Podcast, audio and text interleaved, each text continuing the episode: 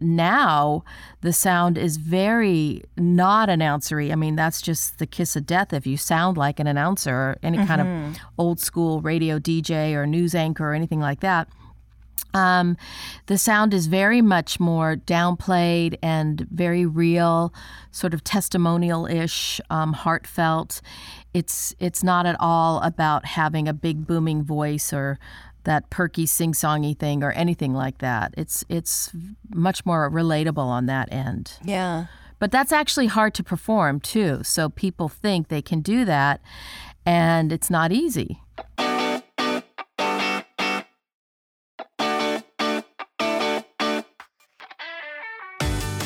Welcome to Audio Branding, the hidden gem of marketing. I'm your host, Jodi Krangle, and this podcast will discuss just how sound influences our behavior. I generally talk about this in the context of advertising and marketing, but there are other places this is important too. I really feel that it plays a much more important role in our lives than maybe we realize. So let's delve a little deeper. This is the first part of my interview with Mary Lynn Wissner.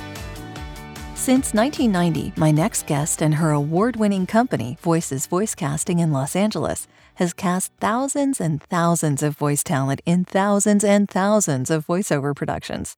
From the Clio winning Chevron Talking Cars to the 13 part History the Color of War to Mercedes, Taco Bell, Coca Cola, Legos, Walgreens, Sony, Hasbro, and Clorox, just to name a few, to several feature films, animation series and video games, audiobooks, and narrations.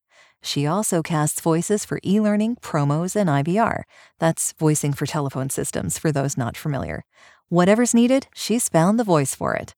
In addition to her successful casting career, she continues to direct workshops, coach, and she's a great coach, I can attest to this, consult, and direct talent all across the world. Talent, producers, ad execs, and creatives all know that when you work with her, you work with someone who loves what she does and brings that love and expertise to any production, studio, or workshop. I'm super pleased to be talking with casting director and coach Mary Lynn Wissner, and I know you're going to love this conversation, so settle in. Thank you so much for talking with me today. This is really cool. I'm glad that we're getting to do this. Thank you for having me. I'm so excited for you, and I I, I love the idea here of your your podcast. So It's been let's talk. a lot of fun. Yeah, let's talk. Uh, well, first of all, how are you doing? Because like weird times, right? It's very weird times. You know what's funny? Um, as voiceover people, we're we're used to being alone a lot anyway, and you know, working at a home and being stuck in a booth or you know, yeah, this is office. Thursday. Yeah, but that's you know, this morning I'm like, okay, what sweats do I wear today? You know, and just I'm feeling a little schlubby and and Mm. kind of like the mornings kind of I'm usually a morning person, but the mornings are sort of getting a little hard to get up and get going and kind of have that enthusiasm and, and it's not so much about me it's just the state of everything that's Yeah. that's really scaring me you know like I, I can't i just can't even watch the news anymore it's just too depressing Yeah. I guess we all have to be very conscious of self care. absolutely but we can't go to a spa we can't do anything like that so i just walk i go for long walks so that's what you do to keep yourself sane during all this is walking and anything else? Yeah, I mean, you know, you can't go to the gym. You can't. You can't. Um, you know, go swimming or anything like that. You know. Um. Uh. So yeah, it's a, that's all I've been really doing is going out and walking. And then here in LA, it's been raining for the last four or five days. So Oh. if there's a yeah, if there's a break, it's like gotta get outside. Just I feel like I need to get outside and get air. And We got Um, yeah. snow this morning. oh my gosh, it's so know. weird. I know. What's I think I God's trying to tell us something. I don't know what that was about. Yeah, Mother Nature is saying, stay home. Mhm. You are not needed right now. No. Bundle up, hunker down. Yeah, yeah, exactly. Yeah. Well, I guess all we can do is just make sure we take care of ourselves and and stay safe. Yeah, I've been doing a lot of cooking, a lot more. I love to cook, but more like adventurous cooking. Mhm. And um, uh, I've had a few occasions where groups of friends where we meet for dinner on Zoom. Oh yeah, you know, that's so a great it's like, idea. what did you make tonight? What did you make? And we're all kind of looking at each other's food and toasting each other. So that's been kind of fun too. Yeah. Yeah. I, I actually had a Passover Seder with my family over Zoom yesterday. But so so did so like typically uh did everybody you know like most of the time people bring in one thing like a potluck kind of thing did you Yeah. did you all like make your whole meal and then oh Yeah. jody's brisket looks way better than ours I do not cook. I'm a horrible cook. And actually, I had eaten before we got together. so it's my sister that's really into the whole thing of it. Uh-huh. And my parents were just like, we just kind of ate our dinner and had wine together. And Oh, it was that's nice. It was nice. nice. Yeah. That's nice really family nice. gathering. Yeah. I love a good Passover meal. I'm not I'm not Jewish, but my ex husband was, and Mm-hmm. um and uh, you know we still had our kids participate in the the holidays, and Sure. uh, yeah. they loved it. They're like, you know, our mom makes the best brisket, and latkes out there. I do like a good brisket, I gotta yeah, say. I'll have to give you my recipe. It's it's like. Uh, I would love that, actually. Yeah, it's actually it's actually really easy. I mean, it's the one my mom used to make all the time. But yeah, it's really good. It's really good. Mm-hmm. That's great. yeah. Well, let's actually get into some audio branding here. Okay, let's do that. Let's do that. Um, so, I wanted to ask you what your background was in all of this because I know that you've been interested in voice and in acting for a long time, and you're a voice talent yourself, right? So, Mm-hmm. Yeah, what's I- your what's your background? How did you get started? Excuse me. Well, I I grew up here in LA, and my dad was a, uh, a TV producer, so I grew up around the industry, and um, I I was always interested in acting. Um, you know, I didn't really do much of it until high school, and then I, I got into doing commercials, which was fun, and um, and it it was kind of lucrative. You know, this was all on camera. I really enjoyed it, and I did that through all through college as well. But I didn't really want to be an actor. I just I was. I think I was just always worried about the precariousness of it, you know? And um, uh, I went to college. I went to UCLA and Cal State Northridge, and I got a degree in broadcast journalism because I thought I would like to be a reporter. And when I graduated, you know, I couldn't. It was really hard to get a job. Um, and uh, finally, my parents were kind of like, "Yeah, you go. You need a job." and um, I found a listing in the Hollywood Reporter for an assistant agent, um, and it, I, you know, I said, "Well, I can do that. I've had agents. I know what that relationship's like." And so I went for the interview, and unbeknownst to me, it was for an assistant voiceover agent. Um, and the guy was Don Pitts, and Don Pitts was the man that started the whole business of voiceover agenting. And um, I didn't really know anything about voiceovers. I loved radio. I, uh, when I was in college, I interned at you know CBS radio and um, NPR, and I really loved radio. So that's what I thought voiceover was. I just really didn't know. Um, but lucky for me, I got hired, and um, and this was you know pre-internet days. And our clients were, you know, the who's who of voiceover. It was Casey Kasem and and uh, or- Orson Welles and, uh, gosh, um, uh, June Foray and you know the young Bob Bergen and you know all the amazing voices at the time. Sure. And Don was so wonderful because he he was really just very very chill and he's like, "Yeah, you know, can you go run into that booth over there and just direct Orson on that commercial?" What? um, so here I was, this you know, 22 year old girl directing Orson Welles in commercials, and um, you know, I, I just kind of had a knack for it.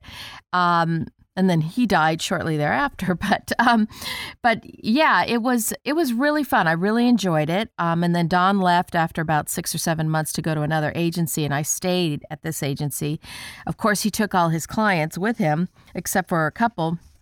So I had to rebuild that whole department, and it was just trial by fire. And uh, but I did it, and I discovered, you know, Bill Farmer, who's been the voice of Goofy now for uh, you know thirty years. Um, had some discovered some pretty big people. Um, it was very exciting, uh, but then I got an opportunity to become a voiceover casting director at the Voice Caster, which at that time was the only voice casting facility in the country. Wow. There was no online casting. There was no other casting directors. That was it.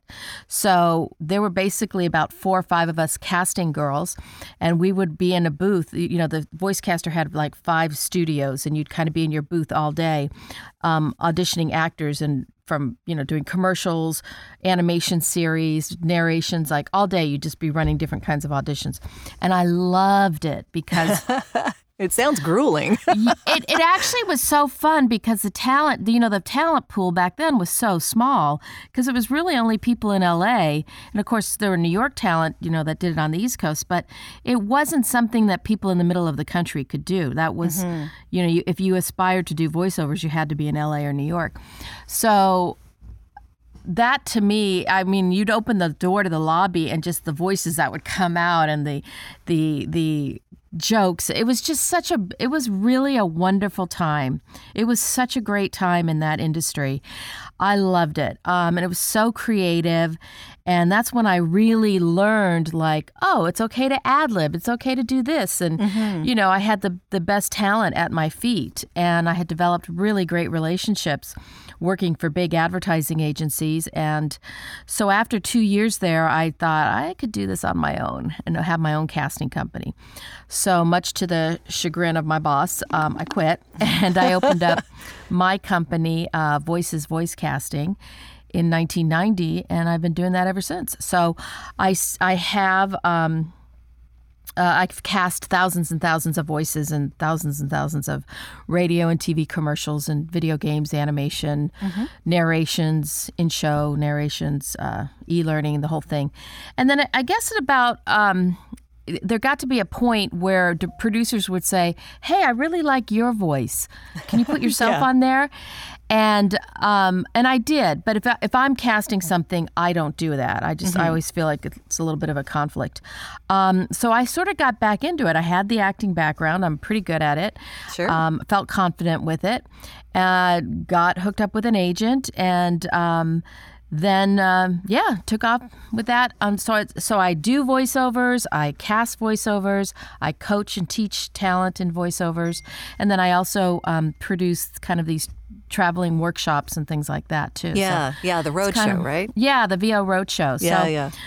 I've kind of got my hands in all the different, you know, parts of it, which is fun. I love it. I really do love it. That's great, though. Yeah, yeah lots of yeah. different things going on. Yeah, so and I it's been a to, great career. Uh-huh.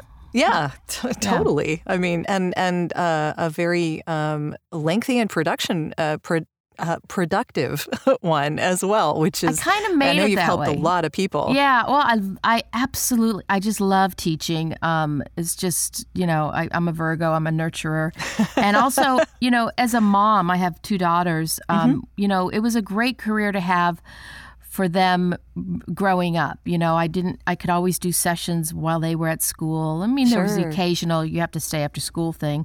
Mm-hmm. But um, it was really, I, I just molded the career around my family and it worked out really, really well. I'm very, mm-hmm. very fortunate. So I made it work, but I, you know, and I'm sure I missed out on some other bigger things, but, um, you know, I have two great adult daughters now. So yeah. I'm happy.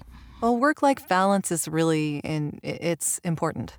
Absolutely, absolutely, yeah. yeah. So I have to ask, um, what do you wish you'd known then that you know now?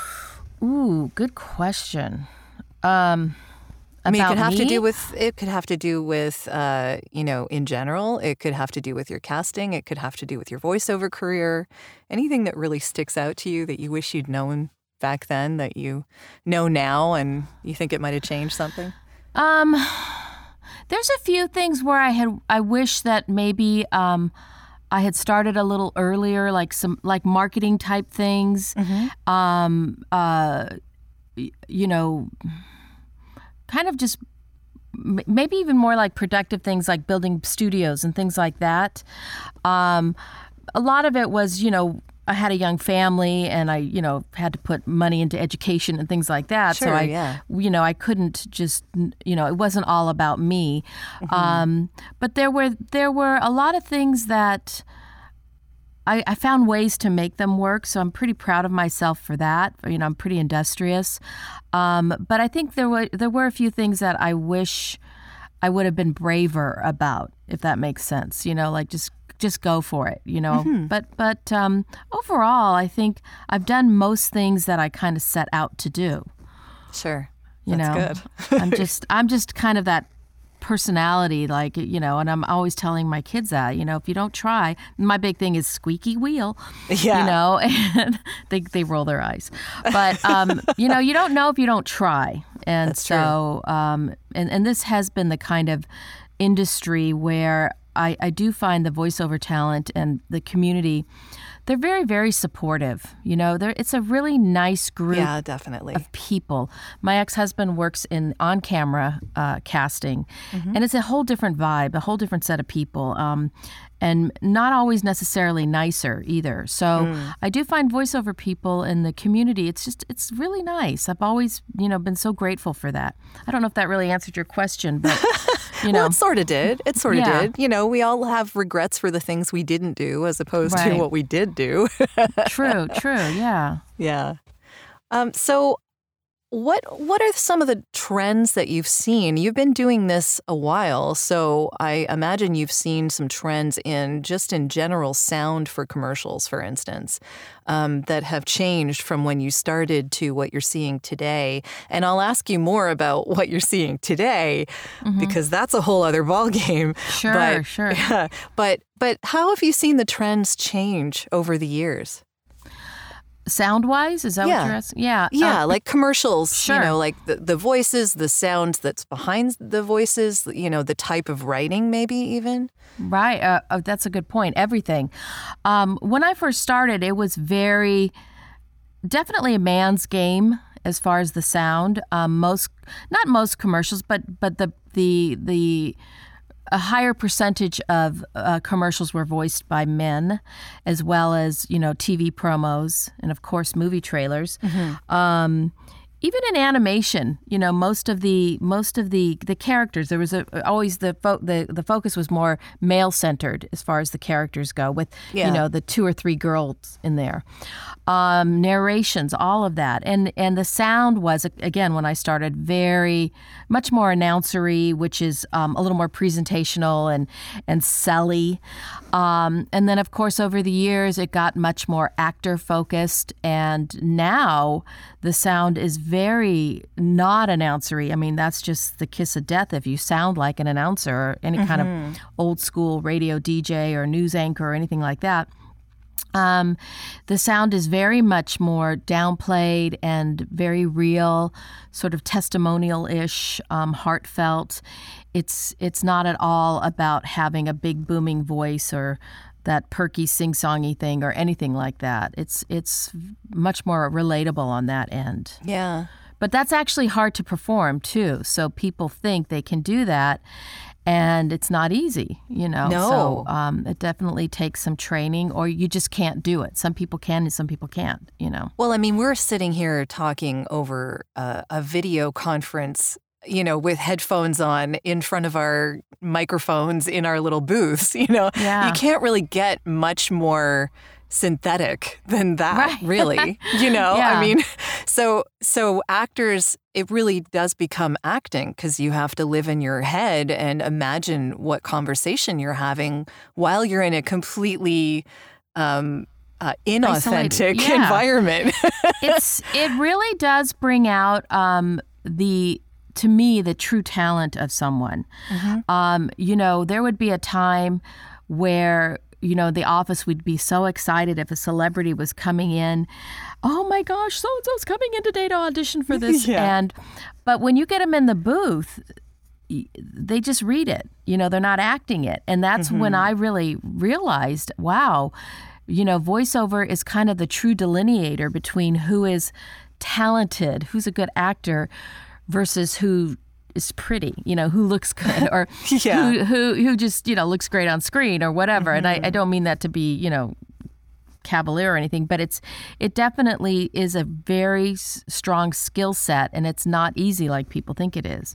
Yeah. So um yeah so you have to be able to create this whole scene in your little home studio or wherever you are Yeah. and visualize it and vocalize it and it's hard to do it's not easy Yeah, it definitely Yeah. is. I mean, it's people fun, ask me. not easy. Yeah. Uh, people ask me all the time, you know, what is it like to act? Like, do you actually act when you're doing this? And I have to say, yeah, you totally are. Whether it's commercials or narration or an IVR or whatever, like you, you, yeah, you have to act in order to sound real while you're in an unreal environment. right. right. And then reading copy that real people don't say. yeah, exactly. You know, it's, yeah. it is. It's definitely tough. It's definitely skill. tough. It definitely is a skill. Yeah. Yeah. So today, things are, are changing because of our current uh, environment. Yeah. True. um, uh, what are some of the trends that you're seeing now in the casting calls that are coming up now? Like, what are they describing the voices they're looking for as? Are, is that changing? Has it? Have you seen an about shift from what you were seeing before we were all sheltering in place and what you're seeing Oh, now? absolutely. Everything I've seen lately um, has been empathetic, uh, relatable, Mm-hmm. uh, reassuring, hopeful, concerned, um, not patronizing. You know, uh, Mm-hmm. the only it's it's so funny. Um, our my casting definitely slowed down this last month or so, um, and then copy that I've seen. You know, we did a, small thing about I don't know two weeks ago, um, but everything I've also seen since then, just coming in from from other offices, um, it's I haven't seen anything that's not pandemic related, you know, which is interesting. So I'm not sure if all advertising related to any kind of, you know, sales at the auto dealerships or whatever have have become back to normal. Everything I've seen so far has been related to this uh, crisis we're going through. So um, yeah, and that's always the, the casting specs are always the same. You know, warm, uh, understanding, your best friend trying to reassure you, knowledgeable, wise, comforting. You know, all of those great soothing adjectives Yeah. for sure. Yeah. Well, I guess psychologically, we all need a little comfort right now. Absolutely. I mean, if you just like us, you know, we were talking earlier, watching the news. I can't watch the news, but it was it was funny the other night. I noticed you're watching the news and it's so hard hitting and scary about everything related to the pandemic, and then a commercial will come on and it's so soft and reassuring, you know. Yeah. and it's just okay. There's there's they're there for me here, but then there's this, you know. So it's Yeah. it's it's a little nutty. Yeah, it's kind of crazy. So in the in in all of this, um, and I'm I know that you were seeing a shift even before the whole pandemic thing happened. What do you think the role of the casting director is at this point? Wow, that's a good question. Um, you know, I I get hired by advertising agencies and production companies um, to find the voice for their product or their production, whatever whatever it is, and um, so the role of the casting director is to make their job easier. Sure. Um, there are sources out there online where they can find voices, you know, in a in a online casting situation, but a lot of uh, bigger advertising agencies and production companies don't like to go that route because it's just you're t- it's an algorithm and you're getting no personal connection at all, Yeah. at all.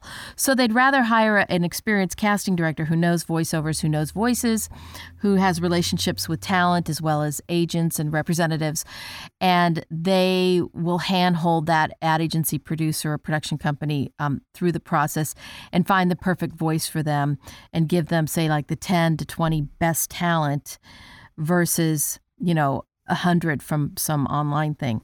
So we weed out all the eh and give them the great. And um, and, and it's our job and, as a casting director to stay on top of trends know talent find new talent um, maybe even develop talent or if you see somebody work with them. And i'm in a i'm in a very fortunate position because also as a coach a voiceover coach um, I have discovered talent and worked with them, and then have been able to meet new talent that maybe other casting directors might not get to meet who don't teach because mm-hmm. you know they don't know that this guy's really great. He doesn't have an agent. That's not his fault yet. Um, but um, he could be great for this spot. So i'm kind of known in the casting uh, with my clients uh, that i always you know i'll bring in the tried and true a lot but i also bring in a lot of newbies and, and things. So i have some producers that really love that that's good. It's a good yeah. skill to have to be able yeah. to tell uh, when someone's yeah. talent level is going to be on par with what you need, despite right. how new they are or whatever. Yeah, you you just I maybe I just because I've been doing it so long, I can just tell. I hear it. I know. Mm-hmm. Um, and even you know when I when I'm taking that first call from an ad agency producer, I, as soon as he starts giving me the specs or she gives me the specs of what they want, my brain just instantly goes, "Oh, that's so and so and so and so." And I just start writing down names automatically. Yeah. sure. But um, but again, too, my job is also to listen to you know talent agents and they might you know give me some suggestions so it's about having those relationships and trusting them as well mm-hmm. yeah so being open-minded to it absolutely well. right yeah yeah in general